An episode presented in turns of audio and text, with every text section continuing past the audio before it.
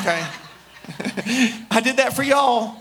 So you gotta remember. Okay, so today the, the, the title is, is, is, is Be a Fervent Farmer. And the word fervent is not a word that regularly comes from our vernacular. We don't use that word a lot in our vernacular. We, we, it's in the Bible and it's an English word. So I gave you the, t- the, the meaning of fervent, and it means to be passionately intense. This word describes my life and my personality. And you think it's exciting on Sunday morning, but it's not exciting 24 7. But anyway, to be passionately intense. And I did that because the scriptures, Galatians 6 9, do not grow weary in well doing, for in due season you shall reap if you faint not. This is one of my top 10 favorite scriptures in the whole Bible. It's the second scripture I ever preached on my whole life. Second, the second scripture ever. And I love it. I love it. I love it. Other translations say this don't get tired of doing the right thing. For at the appointed time, you will get the reward if you don't give up. Don't grow weary. I have a question, and this is a very, very bold, honest question. How many Christians in here know what it's like to be weary? Weary. Man, listen, when you're weary, let me tell you, you can come to church and you can smile and your makeup looks all good and you, you got your cologne on if you're a dude and, you, and, and, and you, you look like you got it all together, but nobody knows but you and God that in reality, deep inside, you're weary. Amen. When you're weary, it's, it's it, when you're weary, it's, it's, you've been praying for that wayward child, and when you first started praying, you didn't think that he was going to be gone that long. And now it's lasted longer than you think, and you're weary. When you're weary, you've been battling some, some kind of depression, and at first you just started coming to church and serving. And You thought, well, if I keep giving and giving, sooner or later it's going to come, and that's true. But what happened is you don't see anything taking place and no changes, even though the seed is doing something under the ground, because you don't see it, you get weary. You get weary whenever you lose a loved one or you go through a crisis in life. And you thought, when it first happened, you thought, well, God will see me through. A year from now, I'm sure I'll be okay. And it's been five years. And you're weary. You're weary. I was watching a documentary about one of the wars, um, and I don't remember which war it was, but on the documentary, it showed this four star general, and he was, um, he, was, he was briefing Congress on everything. And a senator stood up and he asked the general, he said, um, What's going on with our troops? And he said, It's not looking good. He said, The war has lasted longer than we thought it was going to last. Our troops are tired, sir. And then he said this they're suffering from battle fatigue.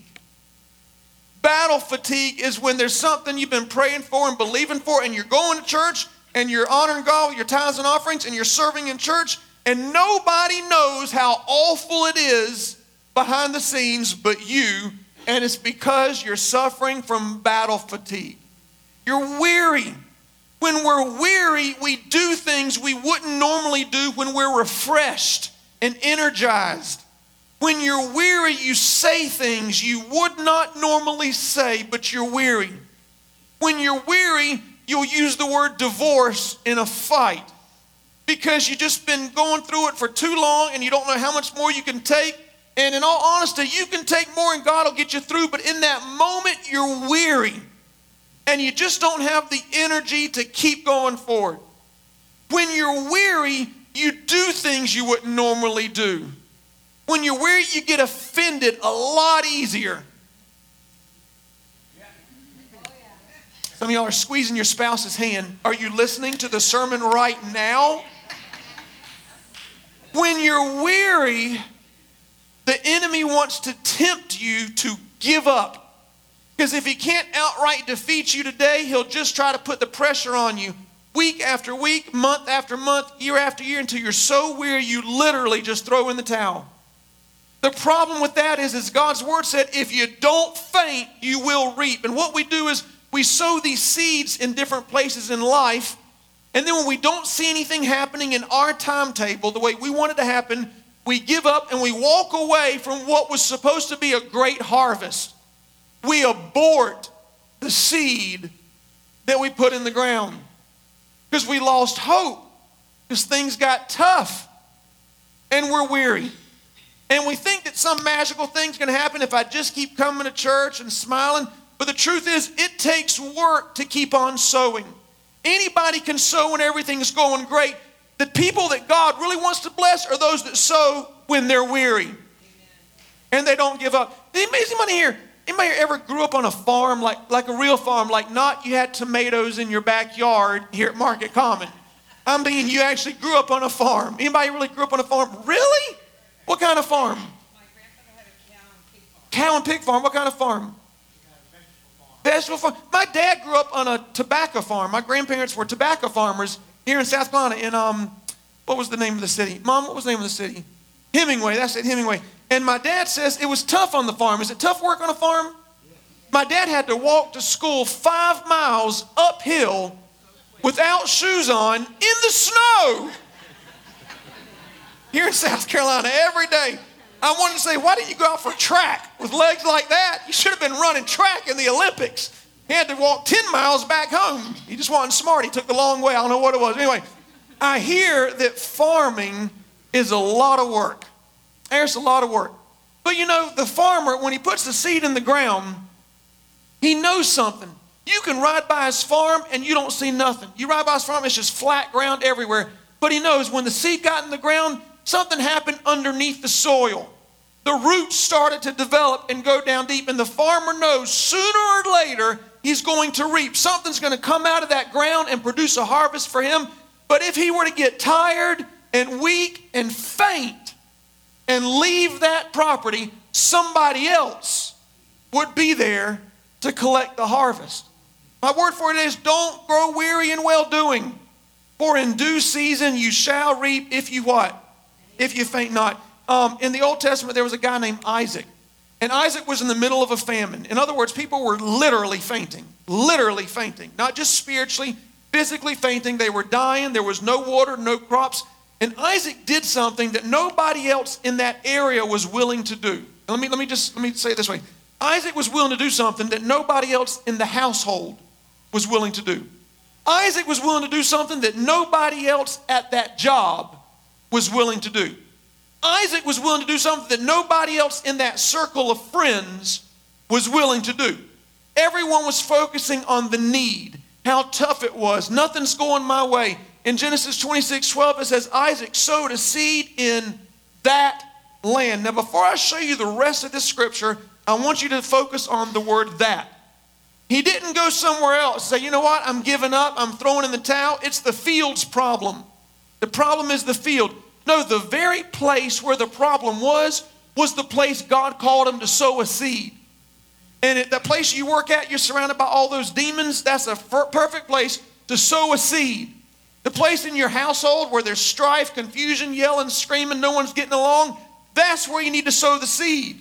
The place where God has you is the place He's called you to sow a seed. Too many times we think when things aren't going right, we're not seeing what we want. Let's get out of here. Let's throw in the towel. Let's leave this marriage, leave this family, leave this job, leave this place. It's the field's fault. It's not the field's fault, it's the farmer's fault. Because a good farmer knows where to sow some seed at. A good farmer knows when he puts it in the ground, it's going to come back up. Isaac learned something that I've been trying to teach us, and that is this what I keep is all I get. But what I sow is actually what gets multiplied. Um, I, am sure in your life, you've all experienced what it's like to have subtraction and things taken away. I'm sure that you've experienced division. I'm sure that if, you, if you've done a few things right for God, you see a little bit of harvest, you get some addition. But if you're ever going to experience multiplication in, the, in, in God's economy, you need to sow the seeds where the problem is. Sow the seeds where nothing good's happening. Sow the seeds where people all around you are fainting and even telling you to give up. There's a true story about this, this lady. Um, she, when she was a young girl, her father uh, molested her all growing up. It was an awful sexual abuse. Uh, it, it, was also done by either her, her grandfather or her uncle as well, but not just her father, but another family member. It was awful. It destroyed her childhood, destroyed it. As soon as she got old enough to marry, she married a guy, and because of all the internal problems in her life and what happened and not dealing with them, her first marriage failed miserably. It was awful. She got married to a second guy. And this second guy, eh, she made him even twice as miserable as the first guy. She had trust issues. She had insecurity issues. She, um, she, she, she never had peace. It was always just screaming, yelling, and cussing. And this guy, her husband, he told how he wanted to leave her a thousand times over again. The friend said, Leave her. The family said, Leave her. The pastor said, Leave her. Everybody they had in their life said, Leave this woman. It'll do her some good. She's, she's just the word. You got to get out of there. And I'm not telling anybody in here to ever stay in an abusive relationship at all, but I'm saying this God told this man to stay and keep sowing seeds. When she screamed and cussed at him, he spoke words of affirmation to her. Whenever she caused strife, he caused peace and just smiled. When she was full of bitterness, he was quick to forgive. Whenever she wanted to stay from church, he went to church anyway.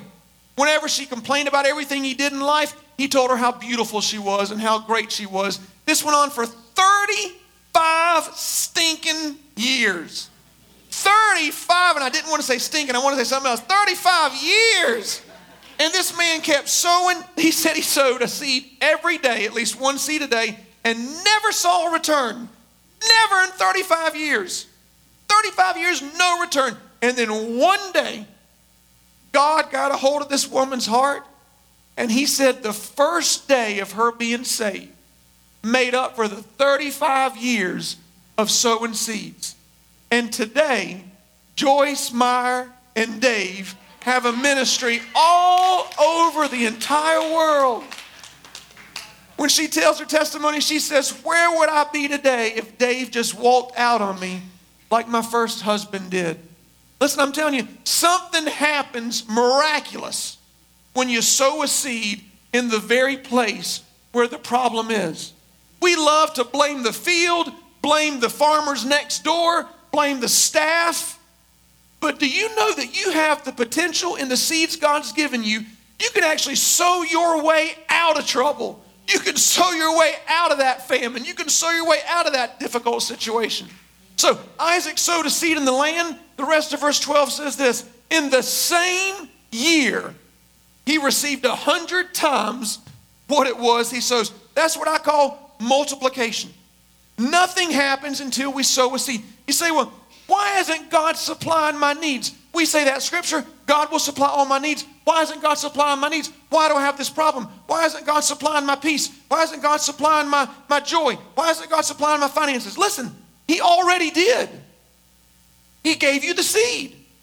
Imagine some people, that all these seeds, fig seeds and apple seeds, orange seeds, and they're like, we're starving to death. We don't have enough to last us another year. What do we do? Let go of the seed. I don't, I don't want to let go of the seed. This is all I have. This is all I have. Well, let go of it because if it's if it's all you have, it'll be multiplied when you give it to God. People say things like, um, it's a sacrifice to sow. Okay, listen, we just get you the right mentality. It's a sacrifice to hold on. If you want to know how much you're going to have when you die, keep what you have. And what you have right now is what you have when you'll die. You look at people that are selfish, they've had the same thing for the past 10, 20 years life. They're so selfish, they never gain. They don't gain. If you want to know what your destiny holds, not God's destiny for your life, but what your destiny holds, if you hold on to what you have, it's what you have right now. But if you want to know what God's destiny holds for you, you release what it is you have in your life. You sow seed in the ground because what you sow, it's actually a sacrifice to hold on to it. It's a blessing to sow it. That's where the multiplication occurs. When God did this his six days of creation, seven and then rested, every living thing he gave a seed. Every living thing, like I told you last week, he has not created any more oranges since the Garden of Eden. Those have been duplicated through the process of the seed. He has not created any more pine trees since the Garden of Eden. The pine tree has been given a seed. If God did not give every living thing a seed, then every time we needed something, He would have to come down from heaven unto earth and say, Let there be. Because that's how God created. Oh, there's some pine, there's a pine tree. Oh, you want more pine trees? Okay, here I come. Let there be a pine tree. Oh, you want a child? Okay, here I come. Let there be a baby. No, he gave us the seed. He gave us the seed. And do you know, it seems like we are the only, um, um, uh, the only living thing that loves to withhold the seed. We want to hold on to everything we have. We don't want to give it away. We don't want to see, and we wonder why we're not seeing multiplication or duplication in our life. It's because we're withholding this. We were never created to withhold the seed. Never. When I think about today's scripture on um, don't grow weary in well doing, for in due season you shall reap if you faint not. I think about a young girl here at our church, Aslan. She's a wonderful member of our church. Aslan works three jobs. Three jobs. Aslan picks up her cousin on Saturday nights to stay with her so she can bring her to church on Sunday morning. Aslan doesn't just come to church and let us pour into her. She comes to church to serve. She gets here early. She sings in the choir. She works three jobs. Um, the other day, I, I found out, it was a few months ago, I heard through the grapevine that Aslan had forgotten to bring her tithe on Sunday. So she's driving to church in the middle of the week to bring her tithe up here, and she got a flat tire. Now, I don't know if you know what it's like to get a flat tire in the middle of your day. I have one job, and, and you do not want to see me if I have a flat tire, especially because I don't know how to change it. And so it ruins my day. So here she's got three jobs, gets a flat tire on her way to church to drop off her tithe because she forgot to do it Sunday. When I heard that, I wanted to say, hey, person that told me, call Aslan, tell her to keep her money. She needs it more than the church. Let her get somebody to fix her tire for her, get tire. Let her, we, we don't need her money. Da, da, da.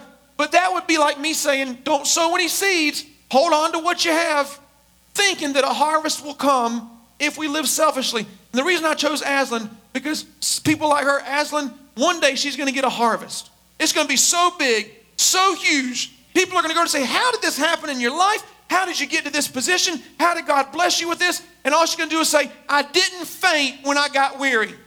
Not, I didn't get weary. If we weren't going to get weary, the scripture wouldn't have been in there. Don't grow weary and well doing. Due season if you faint not. We're going to feel weary. The key is don't faint. Don't stop. Keep sowing seeds. Keep coming to church. Keep working on that relationship. Don't give up after you've planted those seeds. You want to walk away? No. Keep planting until you see the harvest. I thought about this. It takes the same effort to plant as it does to bury something. You ever thought about that? Same effort. If you were to ask a farmer, how do you plant? He'll tell you, I'll say, well, how do you bury it? He'll say the same thing. Same effort. In other words, here's what, my, here's what my thought life was doing. I was thinking this. I can spend an hour working on my dreams, or I can spend an hour helping somebody else's dream come true. It's the same 60 minutes. I can take the $100 I got and I can go buy me something that I want, or I can take the $100 I want and I can do something for somebody else for the kingdom of God. It's the same $100. I can cuss you out, spend about 25 words telling you how awful you are. I can take those same 25 words and I can speak affirmation and pray for you. I can gossip, I can pray. I can slander, I can affirm. It's the same amount of words. And selfish people want to bury everything they have. Selfish people want to hold on to and they don't realize it takes the same amount of effort to plant a seed as it does to bury something. Psalms 126 5 says that they that sow in tears will reap in joy. People like Aslan, they may sow sometimes in tears, but I assure you, here's the key they're going to reap in joy. God's not going to let them stay in that place so long. You know, it, it's so, so deceitful of the enemy. He always wants us to focus on what we need and not what we have. He always wants us to focus on what everybody else is doing wrong and not what seeds we could sow in the middle of that situation. That person may be 99% wrong and you're, uh, I'm sorry, not, yeah, and, and, and 1% right, and you're 99% right and 1% wrong. But even in your 1%, you could sow a seed that could get you out of that situation in life. Um, there's a true story about a lady named Pam. Pam was a missionary years ago in the Philippines. And in the middle of all her missionary work, she had contracted an amoebic dysentery virus, something on the inside, and she fell into a coma. And the missionaries and some of the medical doctors, they saw her and they, they pulled her in the medical room and they began to pump her full of these um, um, very, very high end doses of, of, of um, steroids and of antibiotics. I mean, just pumped her full of it. It was so bad that once she finally came out of the coma, they realized that she was pregnant.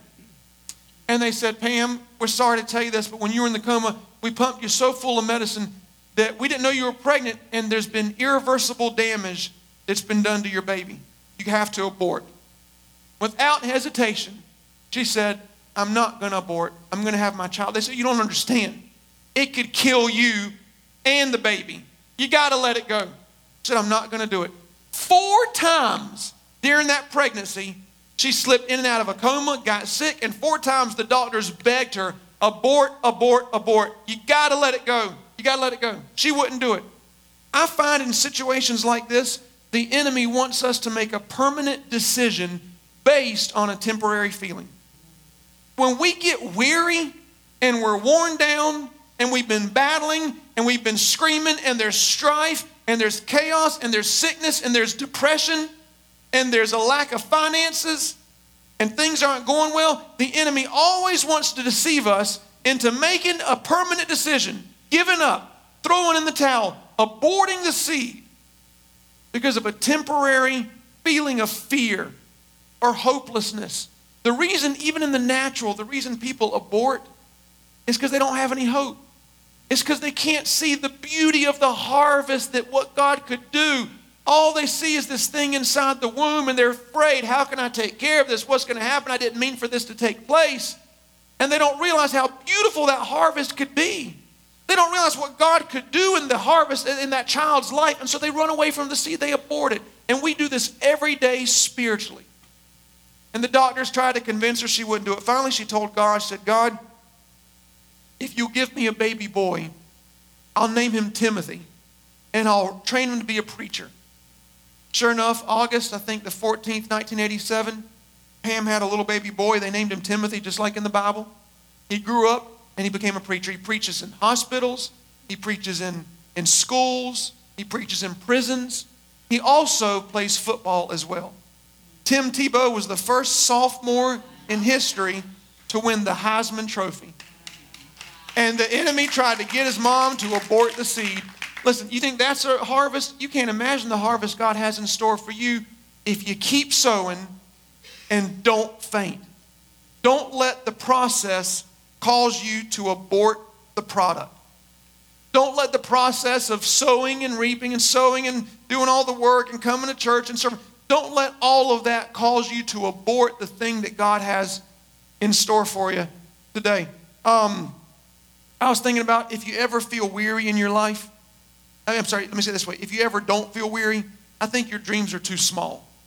I think people that are weary are the ones that keep on sowing, keep on giving, keep on coming to church, and they don't see anything happening. They're the ones that get weary. If you're here today and you've never experienced weariness, you don't have enough seed in the ground. You don't have a big enough dream in your life. I have a friend of mine here in church, and um, every Christmas he tells me that he makes his son go in his bedroom and purge his bedroom of toys because he knows he's getting new toys. So he tells his son, okay, let's go through the bedroom and you go through everything that you don't play with or whatever it is, and we're going to give it away. I think some of y'all's whole life would change if you would purge your life. Purge your bank account, purge, I don't mean all of it away, I mean use wisdom. Purge the purge your furniture. Purge, you know, some of y'all, your house would be so much cleaner and your husband would be so thankful if you would purge, y'all like, I'm gonna purge his closet. That's what I'm gonna do. I'm gonna purge his side of the closet. Purge your clothes. Purge the things God's given you. Give them away. Get some seed in the ground. You say, well, I was going to sell that at a garage sale for 35 cents. I can't give that. away. Give it away. You're better off putting seed in the ground than holding on to that dollar fifty thing that you're never going to use the rest of your stinking life. You're like, it might be worth money one day. No, it won't. It will not be worth money. It was never worth money. It's not. Just give it away. Get some seed there. Bake your pastor a cake. Do something like that. That's good. That's selfish. Bake your pastor's wife a cake. Because she's fasting bread right now, so that works out perfect for both of us. Okay. So there's two scriptures here back to back I want to read you. John 12, 24 says, Unless a grain of wheat is planted, it will not produce fruit. And then Jesus said, John 15, 16, I chose you, I put you in the world to produce much fruit. Let me put these two scriptures by Jesus together, okay? I chose you and put you in the world to plant seed so you could produce fruit for my kingdom. Your destiny is to produce fruit. You are here to produce fruit. Let me say this your destiny is to plant seed. The seed's destiny is to be planted. Man, I'm telling you, if you ever want to hear a, uh, a Benjamin Franklin scream, you just pull out a, a, a hundred dollar bill and try putting it in one of these boxes in here. He'll scream, "Don't put me in that box! I'll be all alone." Please, it's dark in there. Please, what is it, Benjamin? Oh, no, there's nothing but George Washington's in there. Don't put me in there. Start screaming. That's what the seed does. Don't release me. Don't plant me. It's, it's, I'm all alone in there. And then when you plant the seed, the, the, the dirt starts saying, Man, we got you covered. You're gone or you're done. You're over. You're dead. And the seed says, I have a secret. I'm not buried. I'm planted. I'm coming up out of this. It's going to take some time, a little bit of sun and water, but I promise you, I'm not going to stay in this ground forever. I'm coming up. Somebody say, I'm not buried, I'm planted. I'm, planted. Planted, man. I'm not staying here forever. I'm getting up at it. I'm going to keep sowing seeds. You can't keep me in the ground. They thought Jesus was buried. He wasn't buried. He was, they thought, they thought Lazarus was buried. Lazarus wasn't buried. He was, man, that's right. You've been planted. You've been planted. Last, last parable, and then I'll let you go. Jesus tells this parable in Matthew 25, uh, verse 15. Uh, he, he, he, he he's talking about a king that gave away some talents. Okay, everybody say talents. talents. Now, in the scripture, talents are money values. Okay, it's, it's money, but we can use it as gifts and talents. We can use it as seed. We can use it as time and energy and caring. Okay, there were three men. One of them he gave five talents. Another one he gave two talents, and another he gave one, each according to his own ability. Now, this is very important. Watch this. This means it, we all don't have the same amount of seed. Well, they make more money than me. They should be da da da. Whoa, whoa, whoa. We haven't been given the same amount of seed. But I don't sing as good as he does. Hey, we all don't have the same amount of seed. It's not important how much you have. What's important is what you do with what you have. That's what's important. I don't care how mediocre you think your talent is. I don't care how much money you don't have in the bank. It's not important what you have. What's important is what do you do with it? What do you do with it? So, two of the three invested their talents. They gave, they, they planted them, they used them, they, they, they blessed people with them. They did great things with what God had given them. And then when they came back, here's what king, the king or what God said in verse 23 Well done, my excellent servant. Because you've been faithful with little, I'm going to put you in charge of much. Luke's version of the story says, You'll be in charge of many cities in my kingdom. Do you know that your job in heaven depends upon your seeds on earth? I taught you some of that last week. Some of y'all might be cleaning the bathrooms in heaven. Some of y'all going to be in charge of many cities. Now, this might be wrong of me as a pastor. Don't you love what I'm going to say next after that? But anyway, Y'all better have better jobs than the Methodist church and the Baptist church down the street. I want us to be in charge of many cities. when you go to K&W today and you see them other church people in line, you say, I'm going to be in charge of many cities when I get in heaven. I might let you work in one of my rooms down here. Be in charge of many cities, okay? Many cities. It's so interesting how the third guy responded when the king said, What did you do with it? I used uh, the Greek translation to English word, and in verse 25, he said this I buried the talent that you gave me. Now, it's, it's interesting. He didn't lose it, he just didn't use it. In other words, he still had it. When he showed up, he said, Oh, no worries, I still got it. He maintained. Everybody say maintain. In other words, he just came to church and just enjoyed the service and let us pour into him. He didn't give him the offering. He didn't serve anybody. He didn't help when the body of Christ needed help. When someone was sick, there was no visiting in the hospital, no prayer. There was he just maintained. He just showed up and maintained. He kept what he had, didn't lose it, just kept what he had. Here's how the king responded to him in verse 26. You wicked and you lazy servant. Now, I don't know about you, but there's, there's, there's, this is not what I want to hear God say when I show up in heaven. You wicked and you lazy servant. Now, you want to hear something really good? And I'm going to close with this. A socialistic God would have given everybody the same amount of talent. They would have all gotten five or all gotten two if, if God was socialistic. A capitalistic God rewarded the ones who used what they had. So you were the, well, I don't have what she has. Well, God's not socialistic. He didn't give you what they had, He gave you what He gave you. What are you going to do with what God's given you? Your harvest is your destiny, and the only person that can prevent you from your harvest is you.